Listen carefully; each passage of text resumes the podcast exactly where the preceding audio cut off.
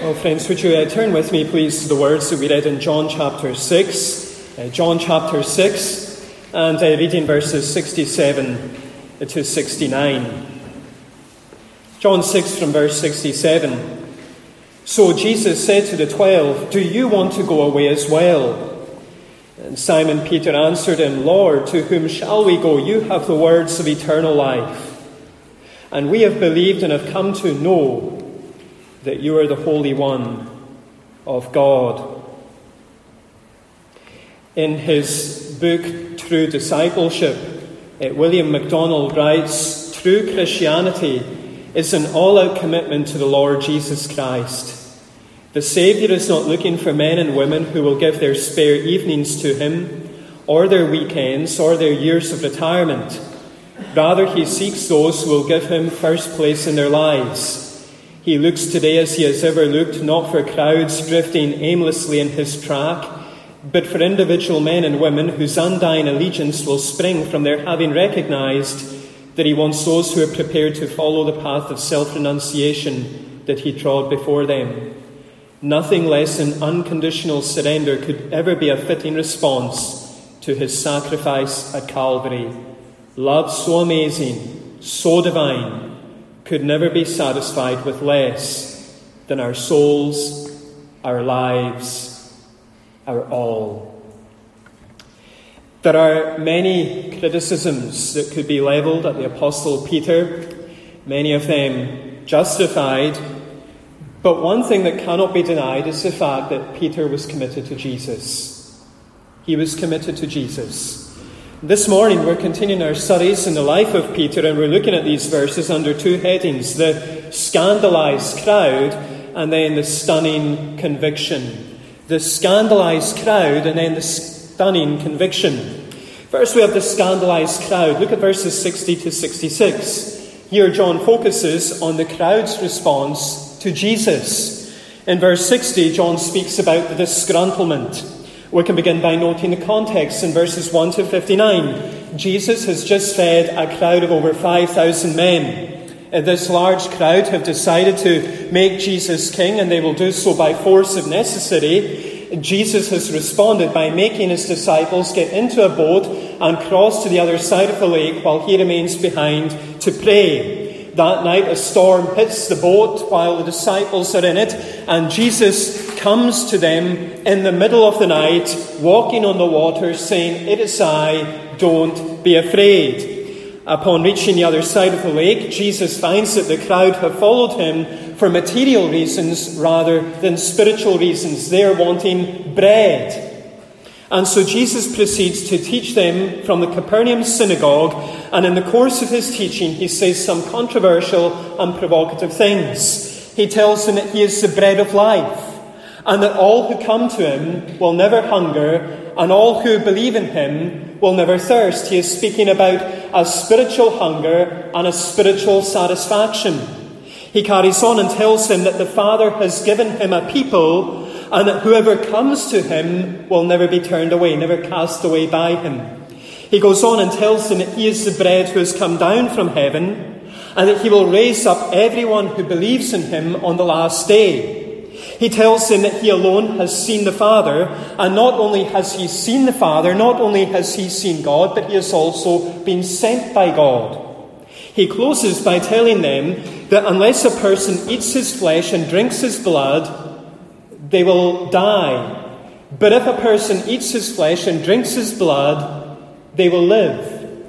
He is talking about a radical commitment to him, a wholehearted belief in him, a union with him where he will enter into the lives of his people in the same way that food and drink enters into the body of a person.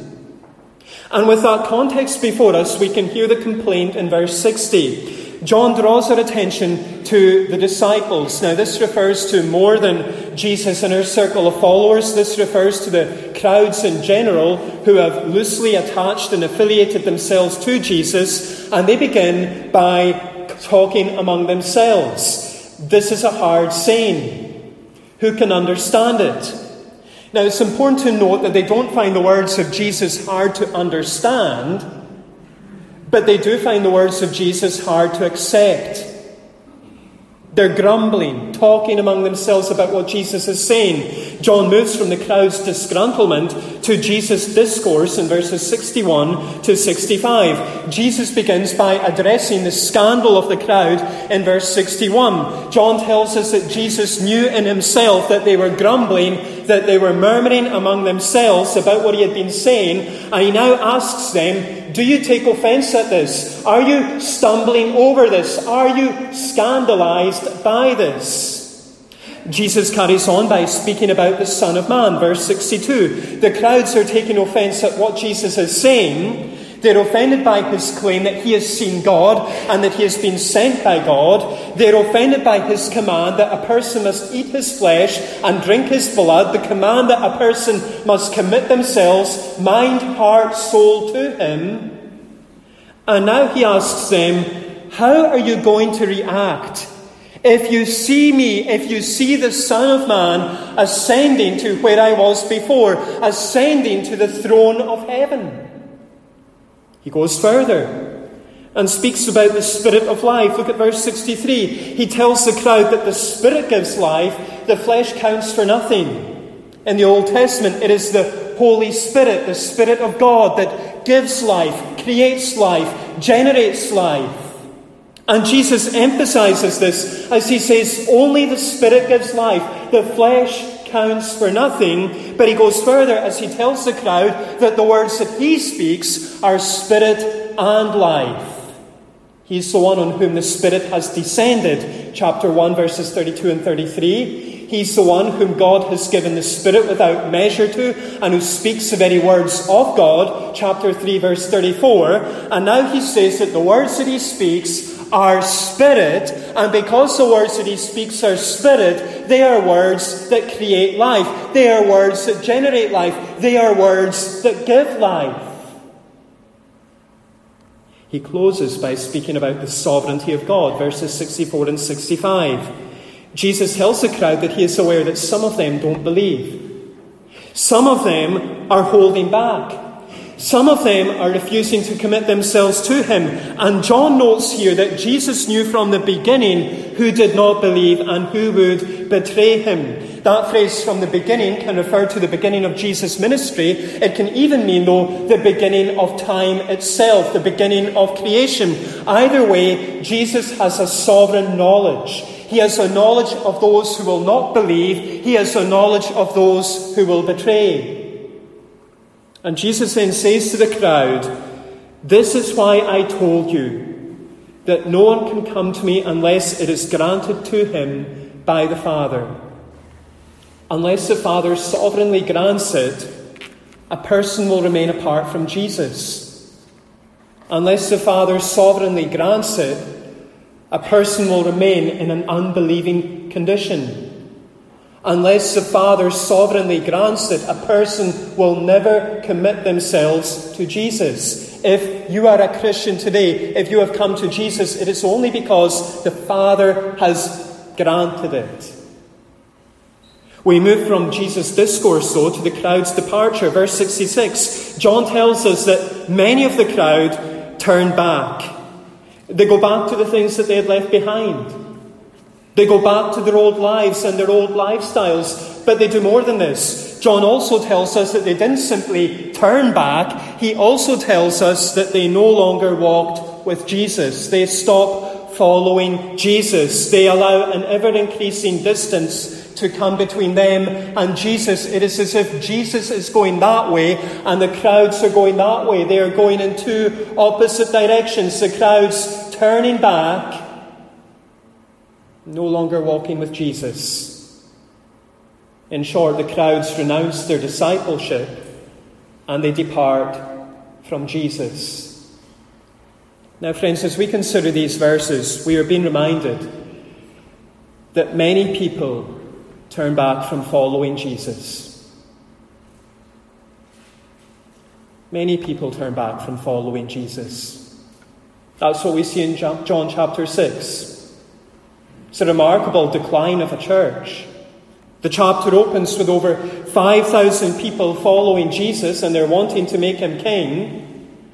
And the chapter closes with many of them turning back and no longer walking with him. Jesus is left at the end of John 6 with 12 followers, one of whom will betray him. And the same is true today. I look back at the congregation I grew up in, and I think of office bearers who taught in the Sunday school, who led in the praise, who took the prayer meeting. And they haven't darkened the doors of a church for over 25 years. They have no more interest in Jesus, no more interest in his cause. I think of friends whom I studied with who have walked away from the faith they once professed. One friend in particular stands out. We, we studied together, we lived together, we served on the Christian Union Committee together. He, he once said to me, Hugh, the girl whom I marry must love the Lord more than she loves me.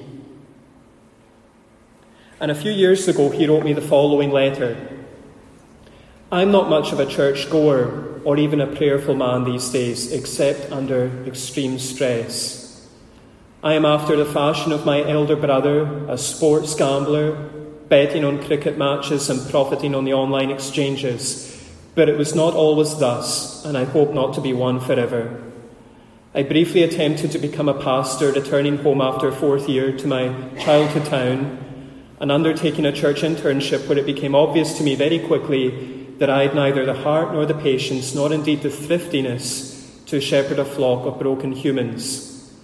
I then created a sports education programme for nursery school children, which after a strong start fell flat on its face when I moved into an aggressive expansion mode into London and found myself short of employees back home. Meanwhile, I was accepted at Sandhurst but chickened out at the 11th hour.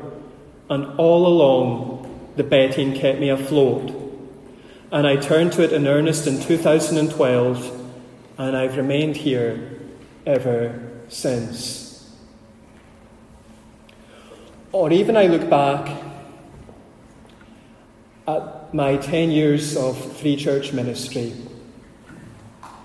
and I think of men and women whom I shared the Lord's Supper with, some whom I even welcomed into membership in congregations now drifting from the Lord, detached from the Lord. Many people can turn back from following Jesus. And so this morning, I just want to ask you a question, and it's a question that I have to ask myself Are you walking with Jesus? Come on, friends. Are you walking with Jesus? Are you walking with the one who came down from heaven to be the bread of life and who has promised to raise all his people on the last day? Are you, are you walking with Jesus? Or are you wandering further and further from him? Many people can turn back from following Jesus.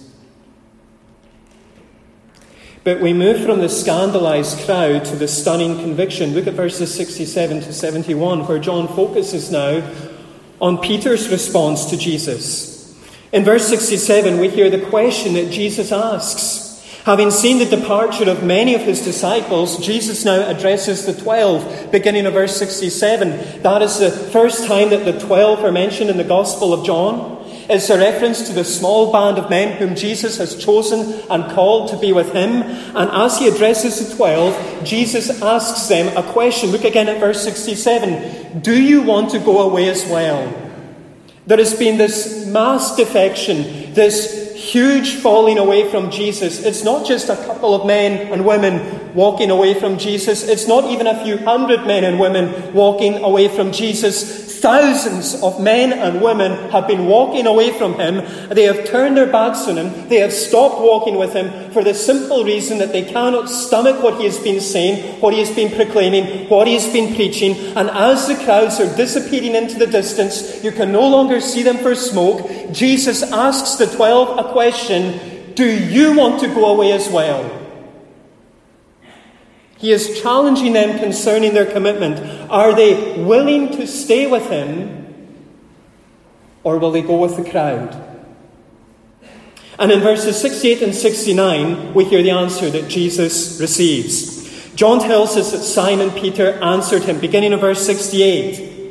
We had a girl in our class at school, and she would always be putting up her hand to answer a question. And whenever she wasn't putting up her hand to answer a question, she was putting up her hand to ask a question. Anytime you saw her hand go up, I can even remember the tone of her voice. Can't remember the tone of many people's voices, but I remember the tone of her voice. And you would just roll your eyes and you think, here we go again. And that is Peter. He is the most impulsive of the twelve. He is the least shy of the twelve. He's the one who's always wanting to blurt out the answer, put up his hand, even if he puts his foot in it. And upon hearing Jesus' question, Do you want to go as well? he now feels the need to provide an answer, regardless of what the others in the group are thinking or saying.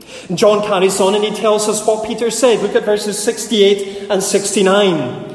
He begins by addressing Jesus as Lord. It could be a polite form of address, meaning master or sir, but Peter has already seen Jesus feeding 5,000 people.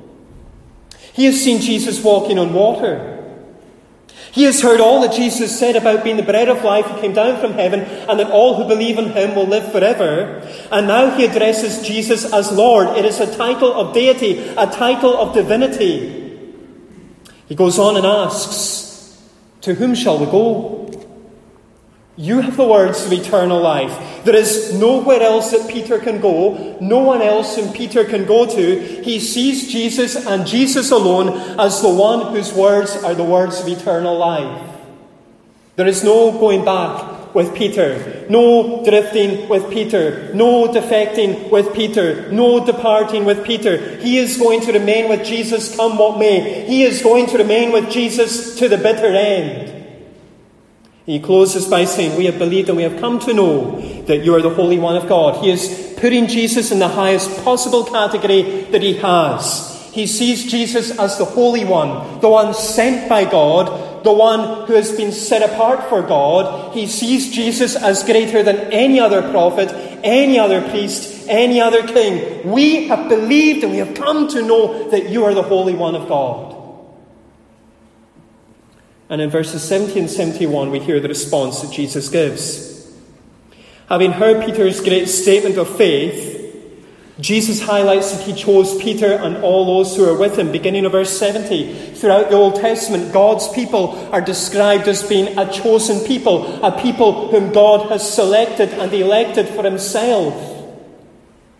And now Jesus reminds Peter and those with him that he has chosen them. Or the very fact that Peter has given this great statement of faith is proof that Jesus chose them, selected them, called them. They didn't come to this themselves. But Jesus isn't finished. As he closes by cautioning the twelve, look at verses 70 and 71. He tells this very small group, this inner circle, that one of them is a devil.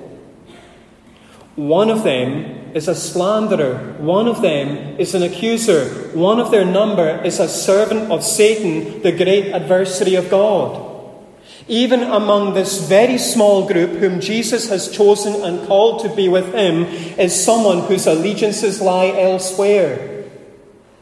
And John goes on to fill in the details about who Jesus was speaking about. He tells us that Jesus was speaking about a man named Judas. He tells us that this man Judas was the son of Simon Iscariot. He tells us that this man Judas was one of the twelve. And he tells us that this man Judas would betray Jesus. He would hand him over to him, to his enemies, for harm. Well, friends, as we consider these verses, I want us to hear Peter's word of conviction. Peter's word of conviction. That this is very much the, the high point in Peter's life up to now. He has seen the fault lines emerging between Christ and the crowds. And he's faced with a choice. Will he go with the crowd or will he go with Christ? And he now hears Jesus' question Will you go away as well? He hears Jesus saying to him and his friends, Are you going to go with the crowd or are you going to stick with me? And Peter says, Lord, to whom shall we go? Where else can we go? You and you alone have the words of eternal life. John Calvin writes, Peter realizes that as soon as they have gone away from Christ, nothing remains for them but death, wherever they go. And that is such an important lesson for ourselves. Only Jesus has the words of eternal life. All other roads, all other routes lead to death.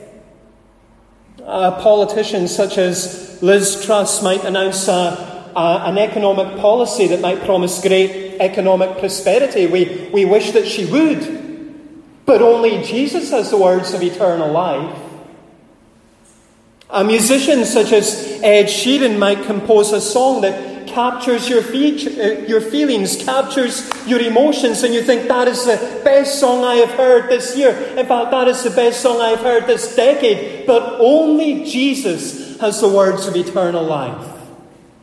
An actor such as Daniel Craig might deliver the performance of a lifetime. You see him in the James Bond film, and you think to yourself, my life will never be the same again. But only Jesus has the words of eternal life. A psychologist such as Jordan Peterson might be able to give an insightful assessment on the human condition, and you think to yourself, he gets it, he gets what makes a person tick, but only Jesus. Only Jesus has the words of eternal life. And a Christian is someone who is left saying, Lord, where can I go? Who can I go to? You have the words of eternal life. That is their conviction. But as we consider these verses, I also want us to think about Jesus' word of caution. He speaks about this man, Judas. Judas hasn't gone with the crowd. Judas has stayed with Jesus and the twelve. Judas has nodded in agreement. He has given his hearty Amen, brother, to all that Peter has just said. And at the same time, he is the one who betrayed Jesus. He is the one whom Jesus called a devil. And that is such an important lesson for ourselves. J.C. Ryle writes If ever there was a man who had great privileges and opportunities, that man was Judas Iscariot, a chosen disciple a constant companion of Christ, a witness of his miracles, a hearer of his sermons, a commissioned preacher of his kingdom, a fellow and friend of Peter, James, and John, it would be impossible to imagine a more favourable position for a man's soul. Yet, if anyone ever fell hopelessly into hell and made shipwreck at last for eternity, that man was Judas Iscariot. The character of that man must have been black indeed, of whom our Lord could say, He is a devil.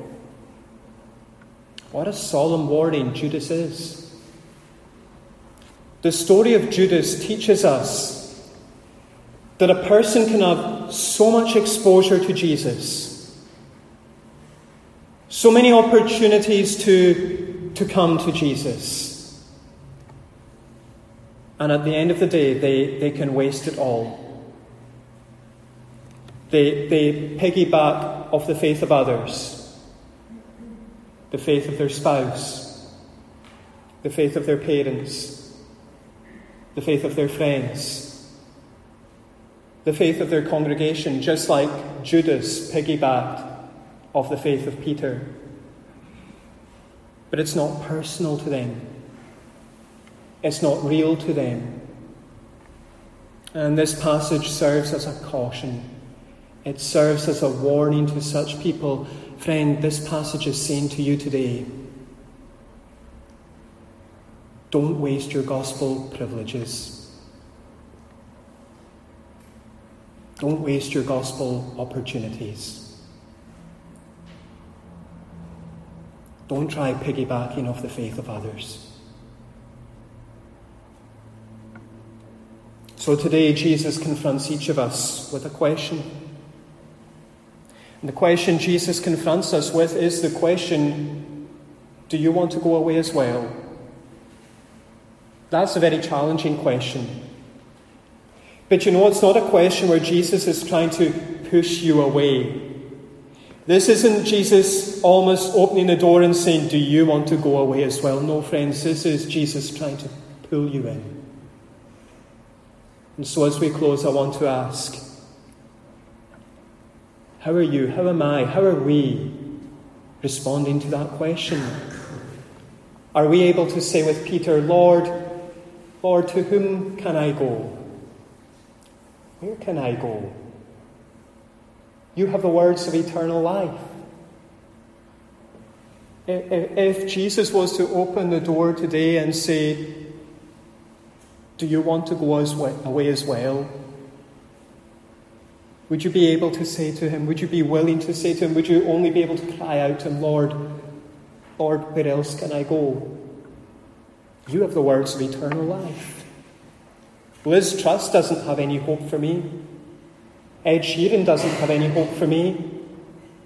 Daniel Craig doesn't have any hope for me. Jordan Peters, Peterson doesn't have any hope for me. You alone, Lord, have the words of eternal life. Where else can I go? That was the place that Peter came to understand and realize and rest on. And I hope, friends, each and every one of us would do the same. Let's pray.